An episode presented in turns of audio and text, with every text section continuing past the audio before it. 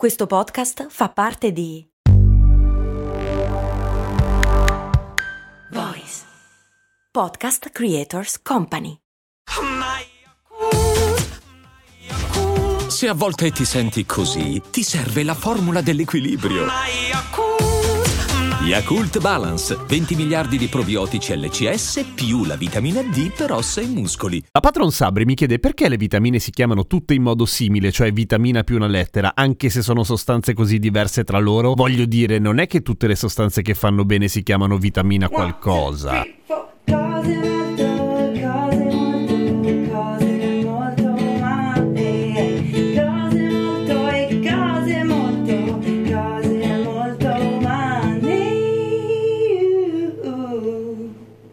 sono Giampiero Kesten e questa è Cose Molto Umane, il podcast che ogni giorno ti risponde a delle curiosità. E quello che dice la Sabri è molto vero ma a un certo punto sbaglia, cioè in realtà tutte le sostanze che fanno bene si chiamano vitamina qualcosa p- per davvero, cioè allora facciamo un passo indietro, per vitamine si intendono dei composti organici delle molecole che non sono sintetizzate dal nostro organismo ma che sono allo stesso tempo essenziali per campare se no moriamo male in diverse forme. Pur non sapendo che cosa cavolo fossero le vitamine, sin dai tempi molto molto antichi, tipo dagli antichi egizi, si era capito che c'erano delle correlazioni fra mancanza di un certo alimento e una serie di condizioni fisiche che si venivano poi a creare. In tempi un pochino più moderni, quello più evidente è lo scorbuto, cioè quella malattia che viene a chi sta in mare per tanto tempo e che viaggia sulle navi antiche senza frigoriferi, quindi non hanno la frutta, quindi non hanno la vitamina C e gli succedono tutta una serie di cose orrende, compresa la morte. E curiosamente questo dello scorbuto è l'esempio migliore per eh, spiegare un po' la diffidenza che c'è stata nella storia ad accettare il fatto che esistessero delle robe che sono le vitamine poi in fondo, perché già nel 1747, quindi un po' di tempo fa, il chirurgo scozzese James Lind scopre che basta aggiungere alla dieta dei naviganti gli agrumi per salvargli la vita dallo scorbuto. Scrive un libro, qualcuno ci crede e questa cosa si diffonde così tanto nella marina inglese che i marinai inglesi vengono chiamati limey, eh, cioè lim- limosi, cioè quelli che mangiano il lime. Ma c'è anche tutto un altro gruppo di persone, sempre della Royal Navy, che sono assolutamente convinte che siano minchiate, per cui fanno tutte le spedizioni in Artico senza frutta, senza verdura, convinti che lo scorbuto venga solamente a chi ha il morale basso e chi fa poca ginnastica e quindi muoiono tutti di scorbuto, perché era quello il punto. Quindi subito dopo cambiano idea, no, ci mettono un casino di tempo. La ricerca più importante dal punto di vista della scoperta delle vitamine e del spiegare che cazzo sono alla fine arriva dal Giappone quando il buon Umetaro Suzuki nel 1910 fa finalmente una ricerca dettagliatissima su come funzionano le vitamine, solo che viene tradotta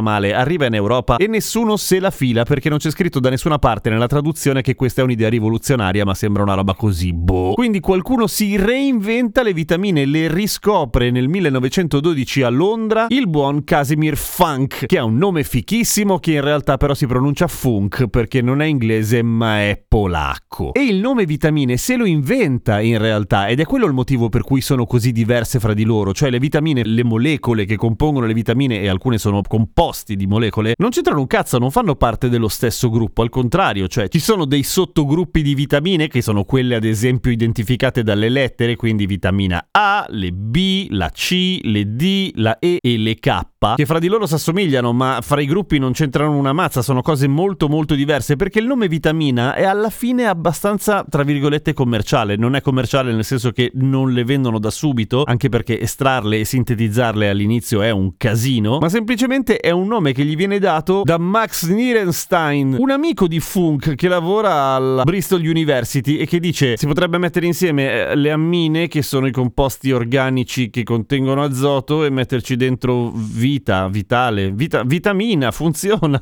E va fondamentalmente così, cioè il nome vitamina è inventato e copre un gruppo di elementi molto molto ampio che appunto come dicevo prima non c'entrano niente fra loro ma che hanno tutti la medesima funzione funzione, tra virgolette, cioè aiutare, o meglio far funzionare l'organismo e il metabolismo, e che non sono prodotte dallo- dall'organismo stesso, cioè noi non possiamo farci le vitamine, ecco. Altra grossa divisione fra le vitamine sono quelle che sono solubili nei grassi e quelle che sono solubili in acqua, cioè idrosolubili e liposolubili. E a voler essere dettagliati, le vitamine sono la vitamina A, la B1, la B2, la B3, la B5, la B6, la B7, la B9, la B12, la C, la D1, la D2, la D3, la D4, la D5, la E, la K1 e K2, che non è quella che si trova in montagna, ma è quella che si trova negli spinaci, nel pollo, nelle uova, nella carne, nel pesce e che si chiama anche menachinone, che fa un sacco bene alle ossa e che ha un'origine batterica, pensa a te. Quindi per tornare alla questione del come mai si chiamano vitamine e tante cose diverse, per quella ragione lì si chiamano vitamine perché viene da vital ammina, poi a un certo punto, siccome si scopre che appunto non tutti gli alimenti contengono le vitamine necessarie, dal 42 molti governi iniziano a proporre di addizionare alcuni elementi base con delle vitamine e dagli anni 50 i multivitaminici diventano una roba mega super diffusa, ma come abbiamo detto tante volte non abusate degli integratori di vitamine che non è che vanno presi a cazzo, cioè l'ipervitaminosi, cioè il prendere troppe vitamine e ammalarsi di conseguenza è una roba che esiste, per cui non ci si autodiagnostica la mancanza di una vitamina, non è che se stai male allora ti bombi di integratori perché è necessario, non è detto, fatelo dire dal dottore o dalla dottoressa. A domani con cose molto umane.